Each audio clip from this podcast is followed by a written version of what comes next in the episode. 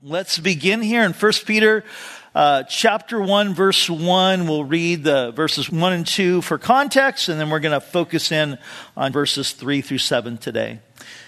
Peter, an apostle of Jesus Christ, to the pilgrims of the dispersion in Pontus, Galatia, Cappadocia, Asia, and Bithynia, elect according to the foreknowledge of God the Father in sanctification of the Spirit for obedience and sprinkling of the blood of Jesus Christ. Grace to you and peace be multiplied.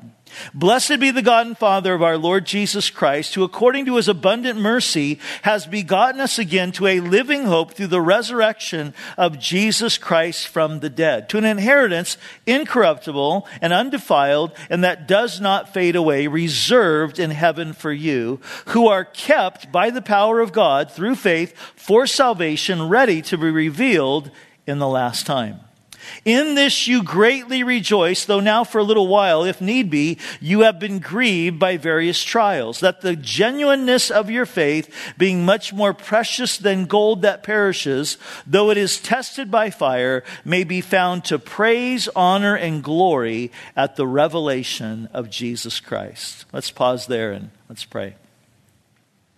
Father, as we come before you today to look into your word, God, we pray that you would, by your Holy Spirit right now, minister and do a work in our hearts that would be a lasting work.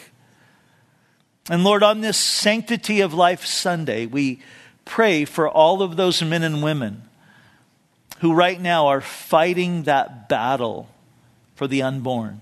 We thank you for them. We pray that, that you would strengthen them, provide for them, that you would sustain them.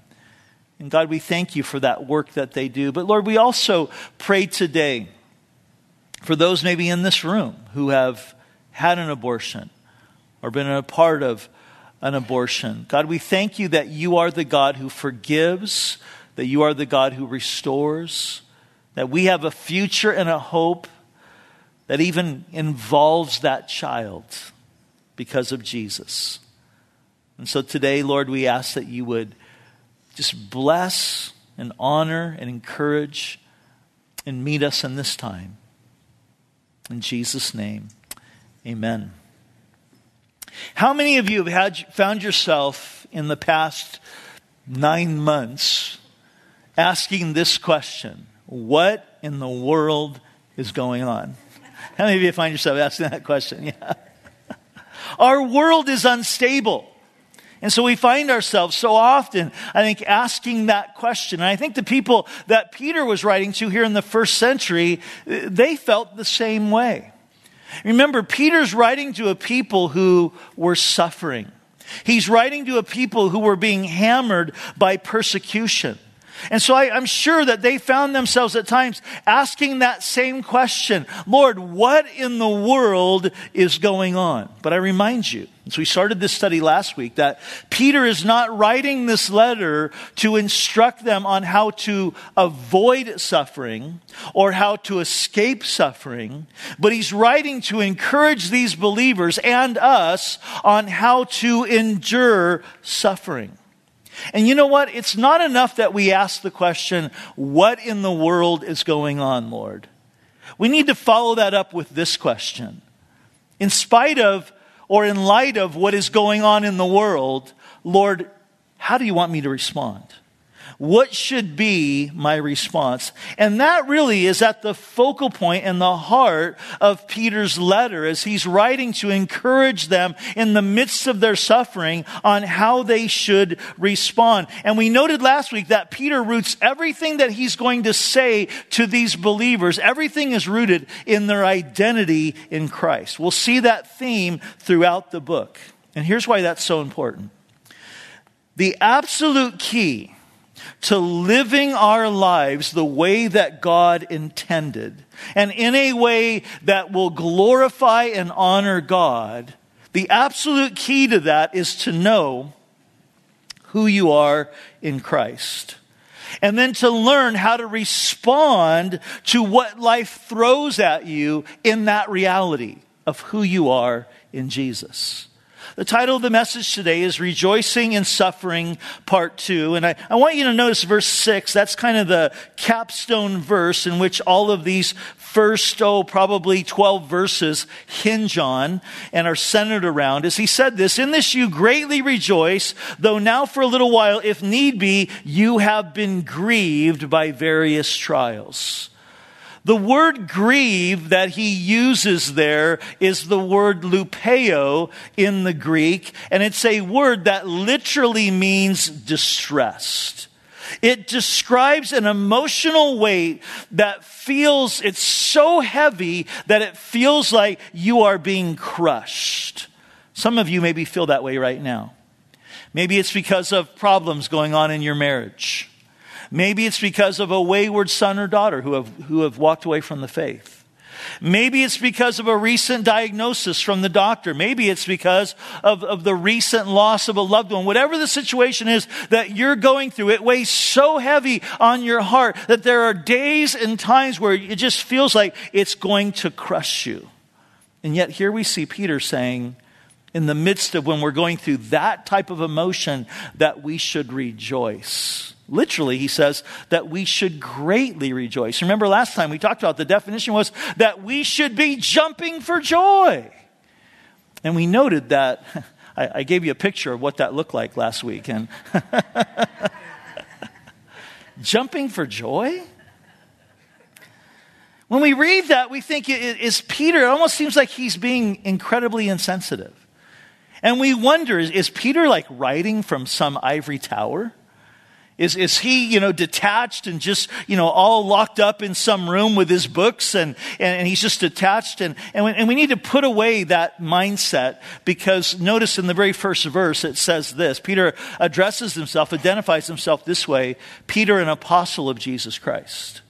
That word apostle means messenger. So that means everything that, that Peter is writing to us here is coming from the heart of Jesus himself. Everything that he is writing is under the inspiration of the Holy Spirit. And we also need to remember that, that Peter's writing here in the first century, and to be a Christian, a Christ follower in the first century was dangerous.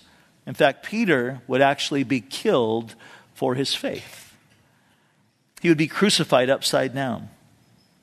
But here Peter says that we should greatly rejoice. And we noticed, we noted last week that he gives us reasons, seven reasons in these opening verses. And all of these reasons why we can rejoice in our suffering are connected to our identity in Christ. We looked at three of them last week. The first one we saw in verse one, it was because this world is not our home. And Peter identifies his readers and us there as pilgrims. And the idea is a pilgrim is somebody who is away from home, but he's going going home. He's on a journey. And so the idea that the Lord is wanting us to have is don't get too comfortable in this life.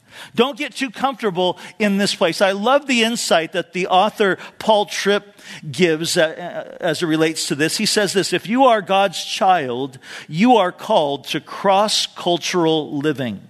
This world is not for you the comfortable place that it once was because you are now called by your Lord to operate by a different set of standards. Your heart is motivated by a different set of motivations. You serve a different king.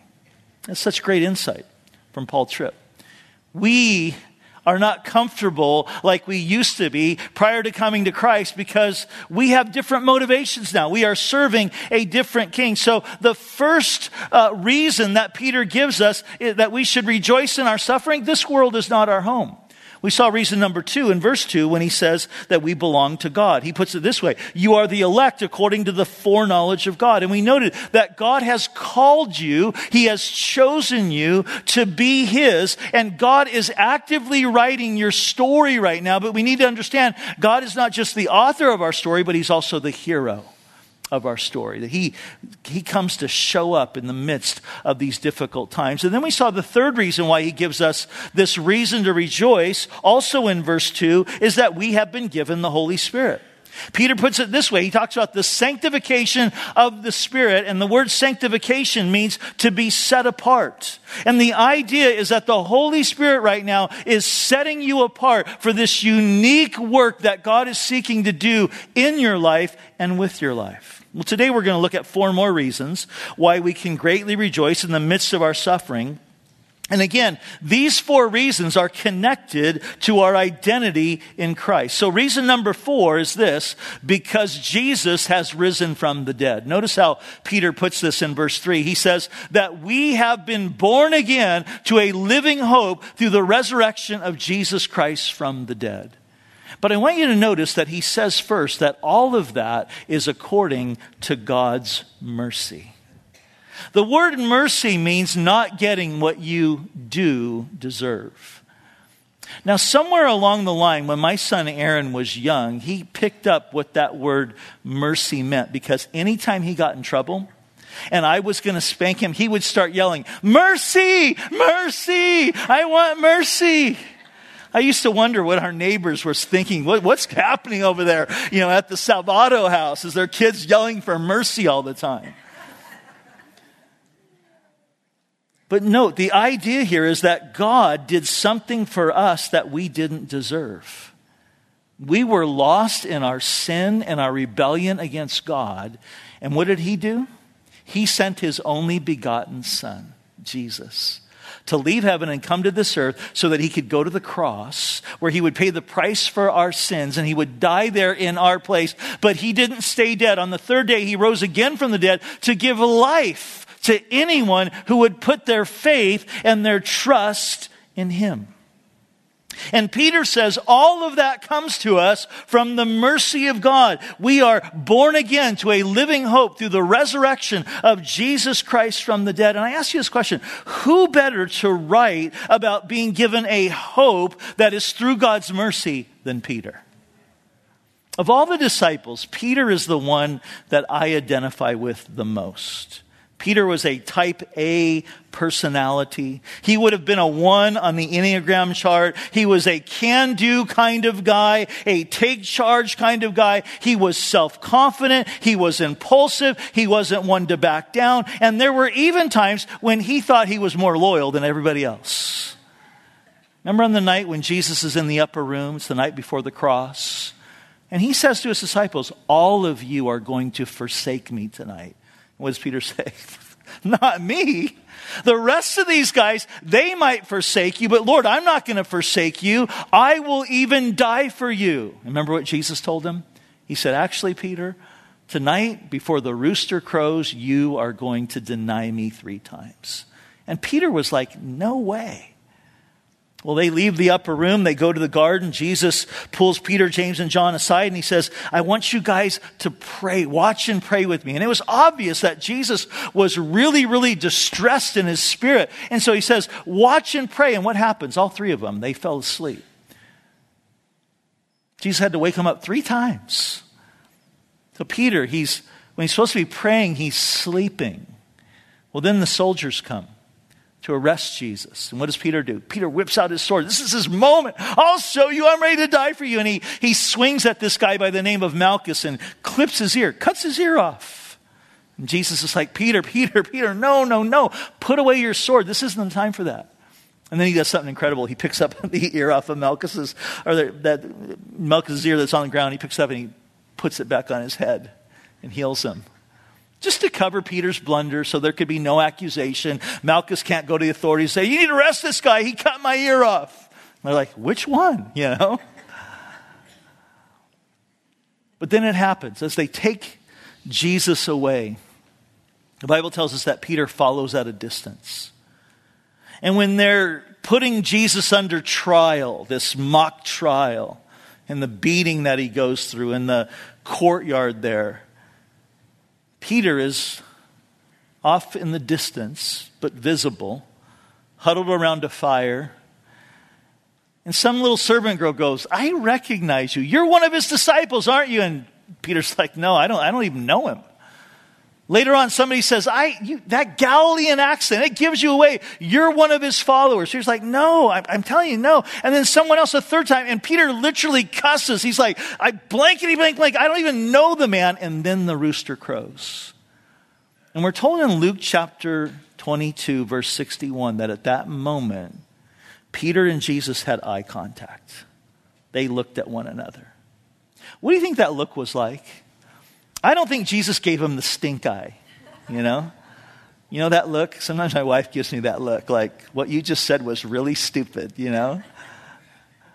I don't think he gave him that, see, I told you so kind of look, you know, like, mm, I told you so, you know? I don't think it was that either. I think it was a look of compassion. I think it was a look of love. I think it was a look that was saying, Peter, it's okay. I'm still with you. Why do I think that? Well, when Jesus rose again from the dead, and the first person that sees him in the garden is Mary Magdalene, remember what he says to her? He tells Mary, he says, Go tell the disciples and Peter that I've risen. Why does he single out Peter? Was Peter not a disciple anymore? I think that's how Peter felt. I think Peter felt that his betrayal, you know, his, his denial was so great that he was disqualified. In fact, it says when he looked at Jesus and he realized what he had done, that he went and wept bitterly. That word wept bitterly, the idea is like convulsing type of crying. We're talking crocodile tears, snot nose. I mean, just, just really, really just heaving, crying. And I think Peter felt like, you know, I, I I'm disqualified. And Jesus was wanting him to know that's not true. In fact, in 1 Corinthians chapter 15, it says that Jesus actually went and he sought out Peter after the resurrection.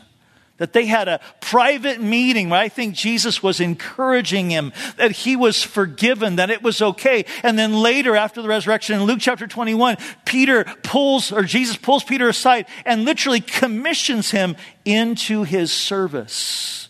And here Peter's saying, Hey, it's according to the abundant, the great mercy of God that we have been born again, begotten to a living hope through the resurrection of Jesus Christ from the dead. And I think there's a lesson in here for us, and the lesson is this that our failures don't have to define us. Peter learned, man, my failures don't have to define me. You know, so often we tend to allow ourselves to be defined by our failures, don't we? Or we let others define us by our failures. You know, sometimes even in the body of Christ, we will say things like, oh, so and so's such a flake. You know how God responds to that? God doesn't say, yeah, and that flake is my son. No, he doesn't say that. He says, that guy is my son. That gal, she's my daughter. I love them. I'm committed to them. I'm in it for the long haul with them. Isn't that awesome for us to realize? I think another thing that what Peter's saying here teaches us, another lesson is, is that we have power right now to live for Jesus. Paul prayed this for the church in Ephesus in Ephesians chapter 1. I love this prayer, verses 19 and 20. He says, I'm praying that you would come to know by experience what is the exceeding greatness of his power toward us who believe, according to the working of his mighty power, which he worked in Christ when he raised him from the dead and seated him at his right hand in the heavenly places.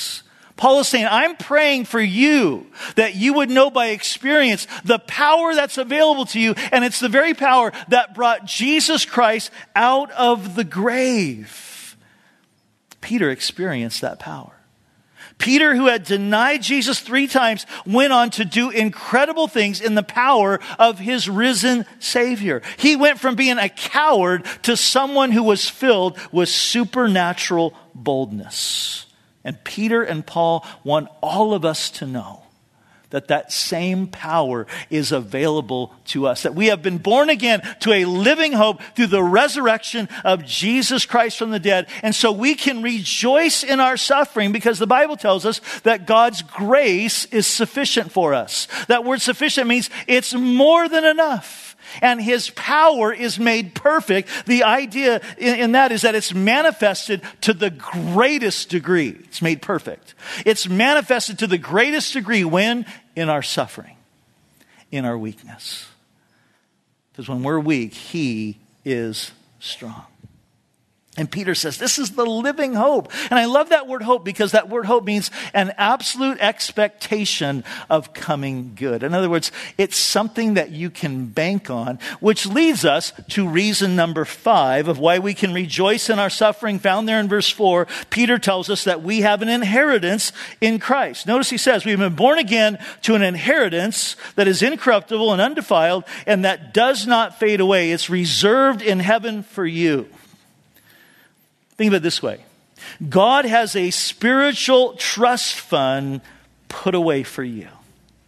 You know, you may not be rich right now. You may not be rich in wealth. You may not be rich in experience. You may not be rich in friends, but you are marching toward unbelievable and incalculable riches that are in Christ. You have an inheritance in Christ that can never be corrupted, defiled, or tarnished. And these three verbal adjectives indicate that the inheritance that is waiting for us is untouched by death, unstained by evil and unimpaired by time. In other words, it's unlike anything else in this world. Now, you can go down to Toyota of Carlsbad today, buy yourself a brand new car, and they tell us that that car depreciates by $1,000 the minute you drive it off the lot. So you get home and you start saying, you know, I should have got the light interior instead of the dark interior. We live in California and it's hot. I'm going to take it back tomorrow. And you show up tomorrow and they could say, hopefully they would, but they could say, you know what, that's going to cost you a grand. It depreciated that much in just that one day, that one moment. Jewelry gets tarnished, fades. Brand new houses have problems connected to them, but not our inheritance in heaven. Our inheritance in heaven is death proof, sin proof, and time proof. And, and Peter says, and it's reserved in heaven for you. The idea there is it's kept or it's guarded. You know, a reservation is supposed to mean that you can't get bumped, right?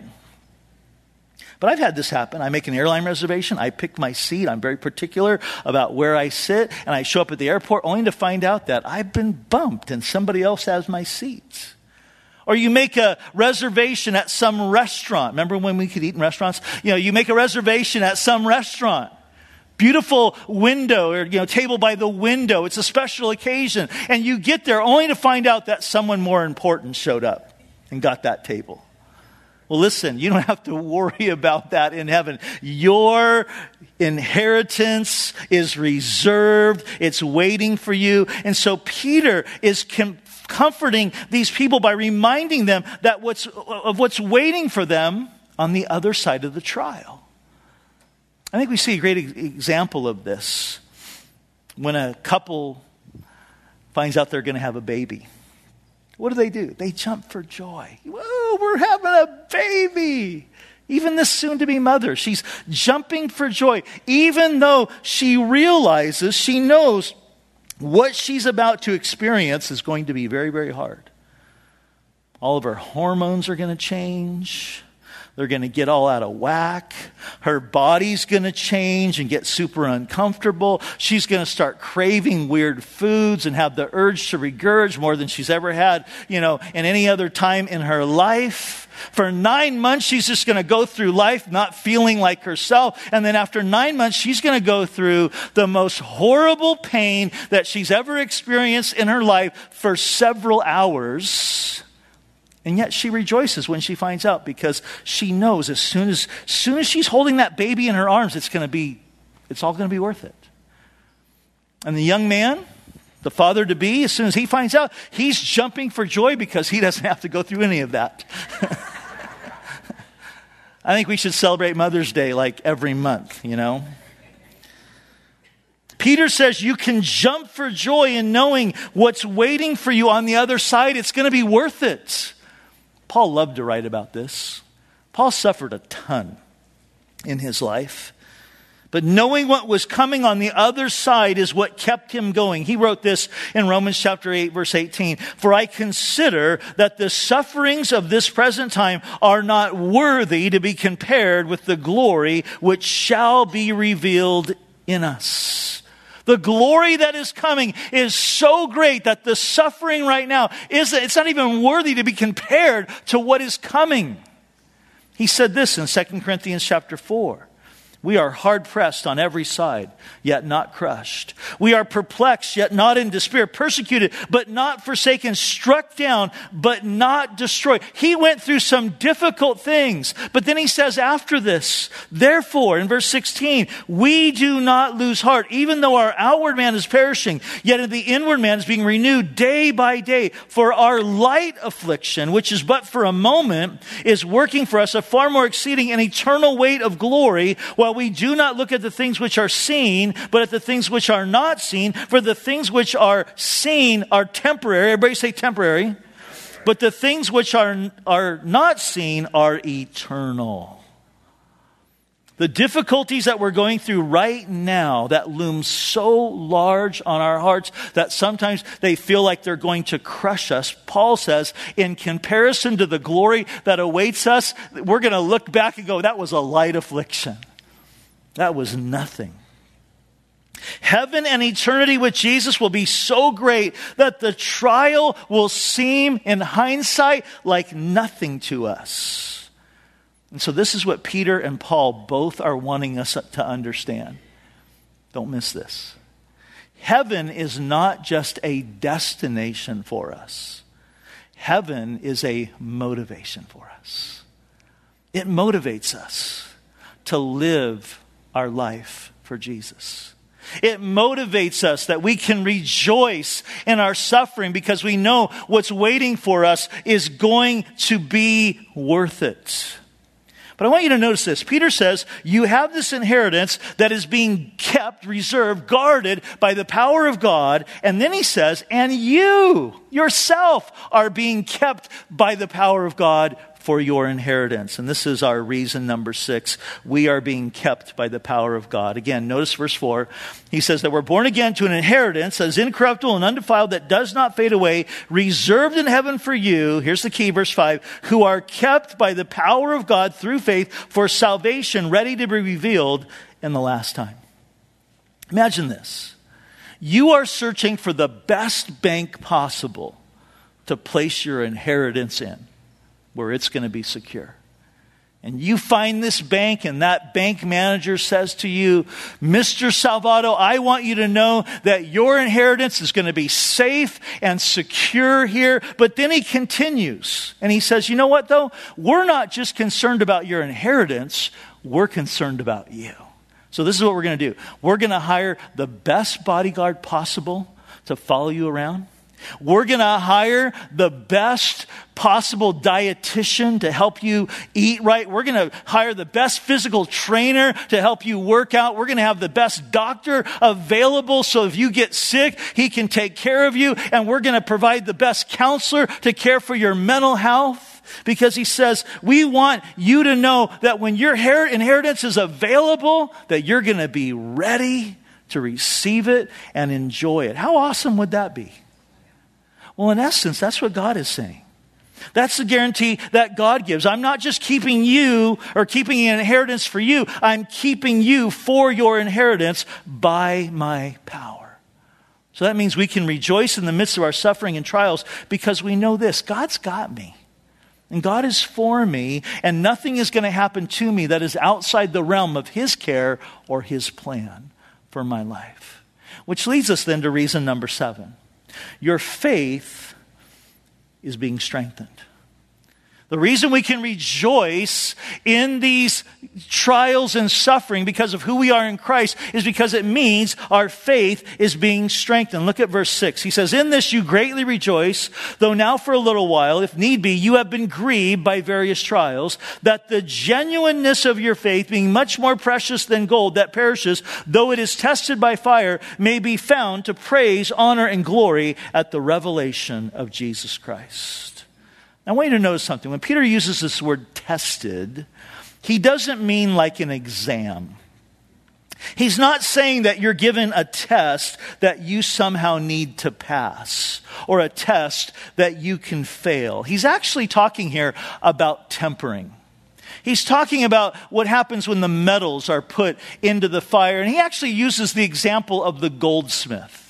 And you see, the goldsmith, when he's seeking to purify the gold, he'll take that bar of gold, he'll put it in the fire, and when he puts it in the fire, what happens is all the impurities rise to the surface. And then he takes it out, he scrapes off all those impurities, he lets it rest a little while, and then he puts it back into the fire. And guess what happens? More impurities rise to the surface. Well, in a similar way, there are impurities in you and I. We have impurities.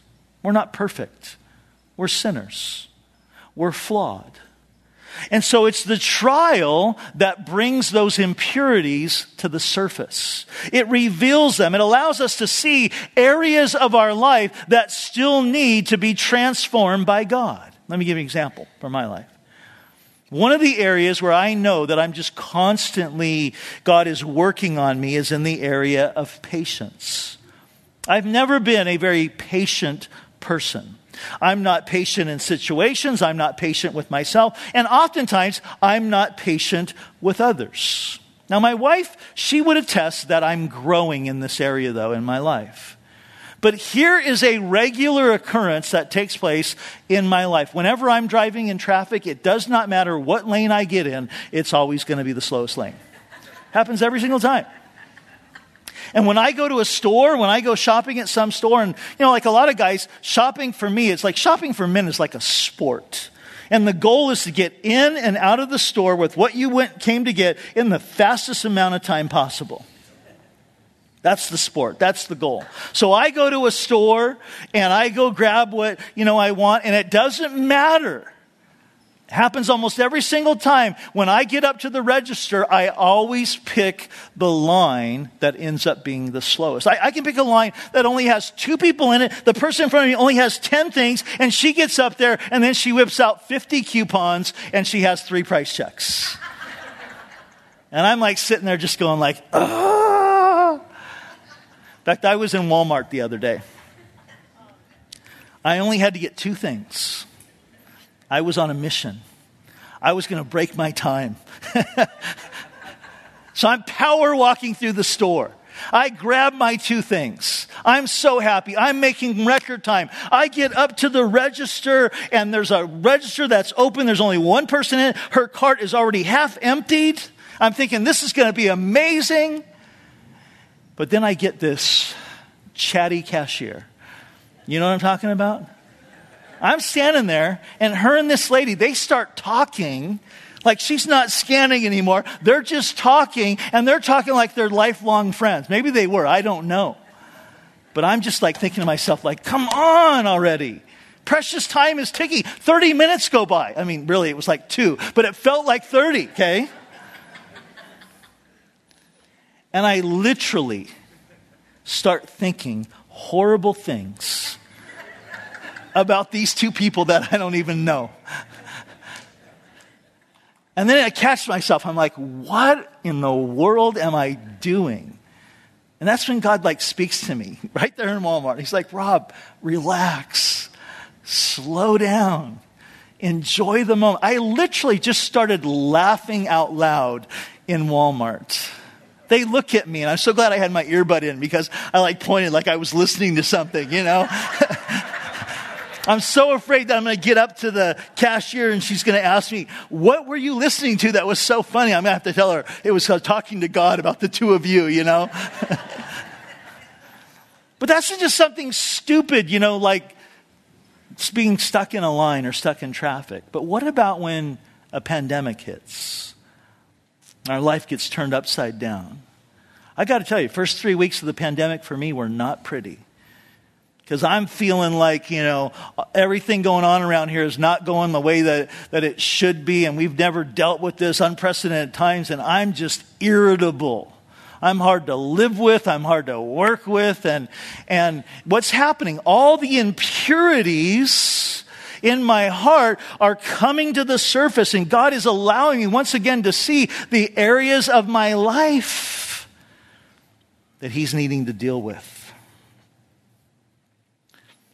Here's the thing that we need to understand In times of difficulty, we often pray for God's grace of release or God's grace of relief. God, get me through this, or God, make this end. But instead, you know what God often gives us? Then, than His grace of relief or release, He gives us His grace of refinement. He's refining us. You see, God loves you too much to keep you the way that you are. His end game in your life is to make you more like Jesus. And this brings us back to the analogy of the goldsmith. You know how the goldsmith knows that the, the gold is pure? So when he pulls it out of the fire, he doesn't see any impurities anymore, but what he sees is his reflection.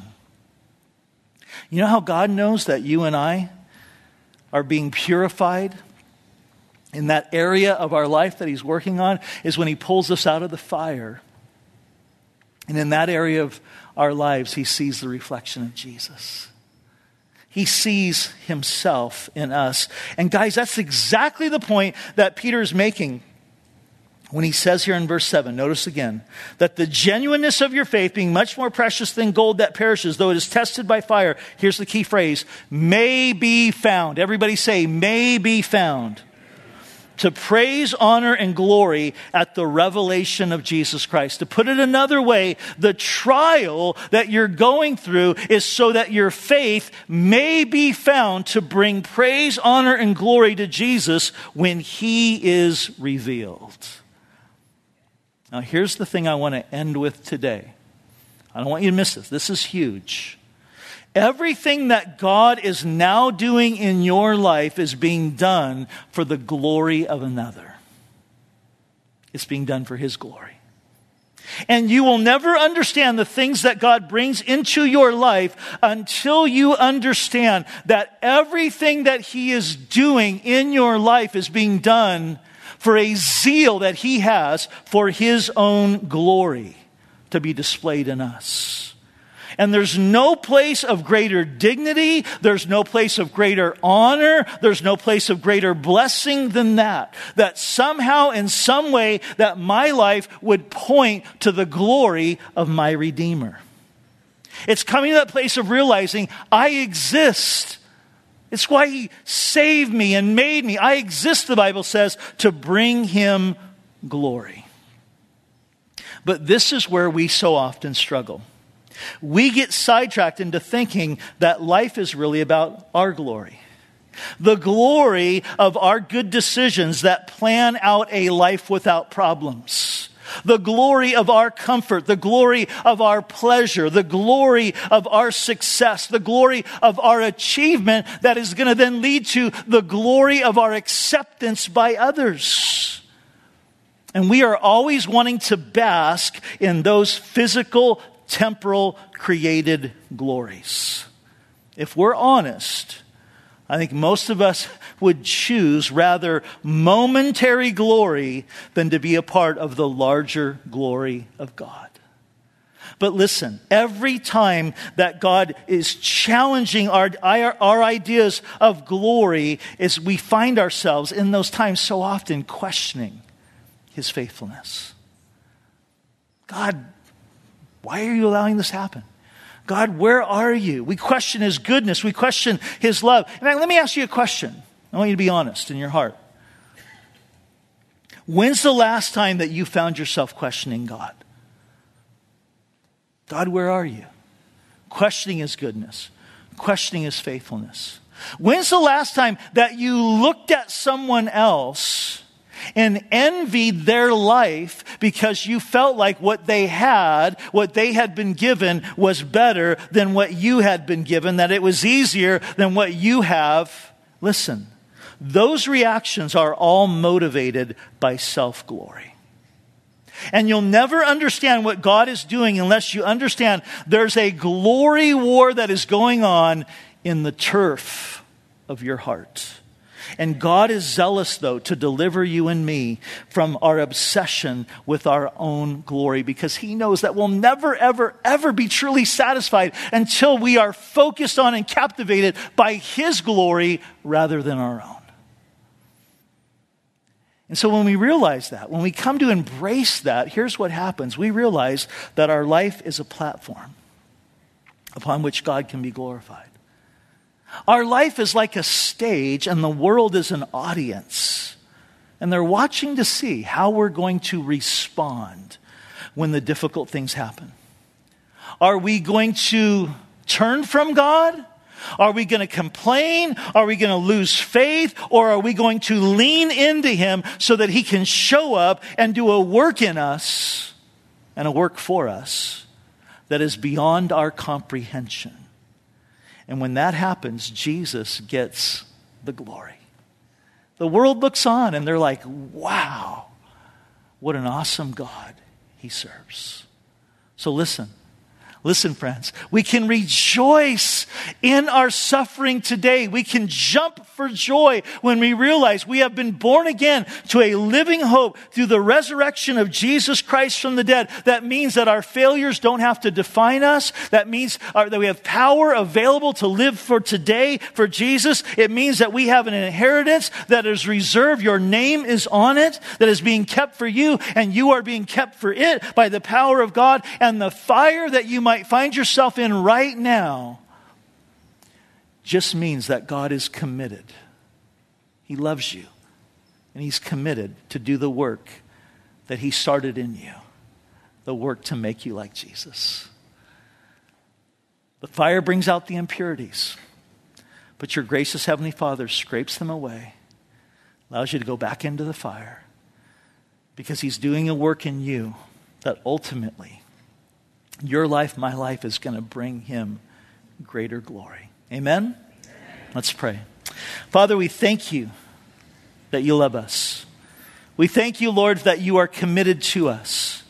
We thank you, God, for the grace of refinement, that you allow us to go through the fire, but you're with us in the fire, that you surround us, that you don't abandon us. And Lord, I pray that we would find ourselves today as we just end this time together, saying in our hearts, and may it just be true of our lives, that Lord, we want to be focused on, preoccupied with your glory and not our own. We love you, Lord.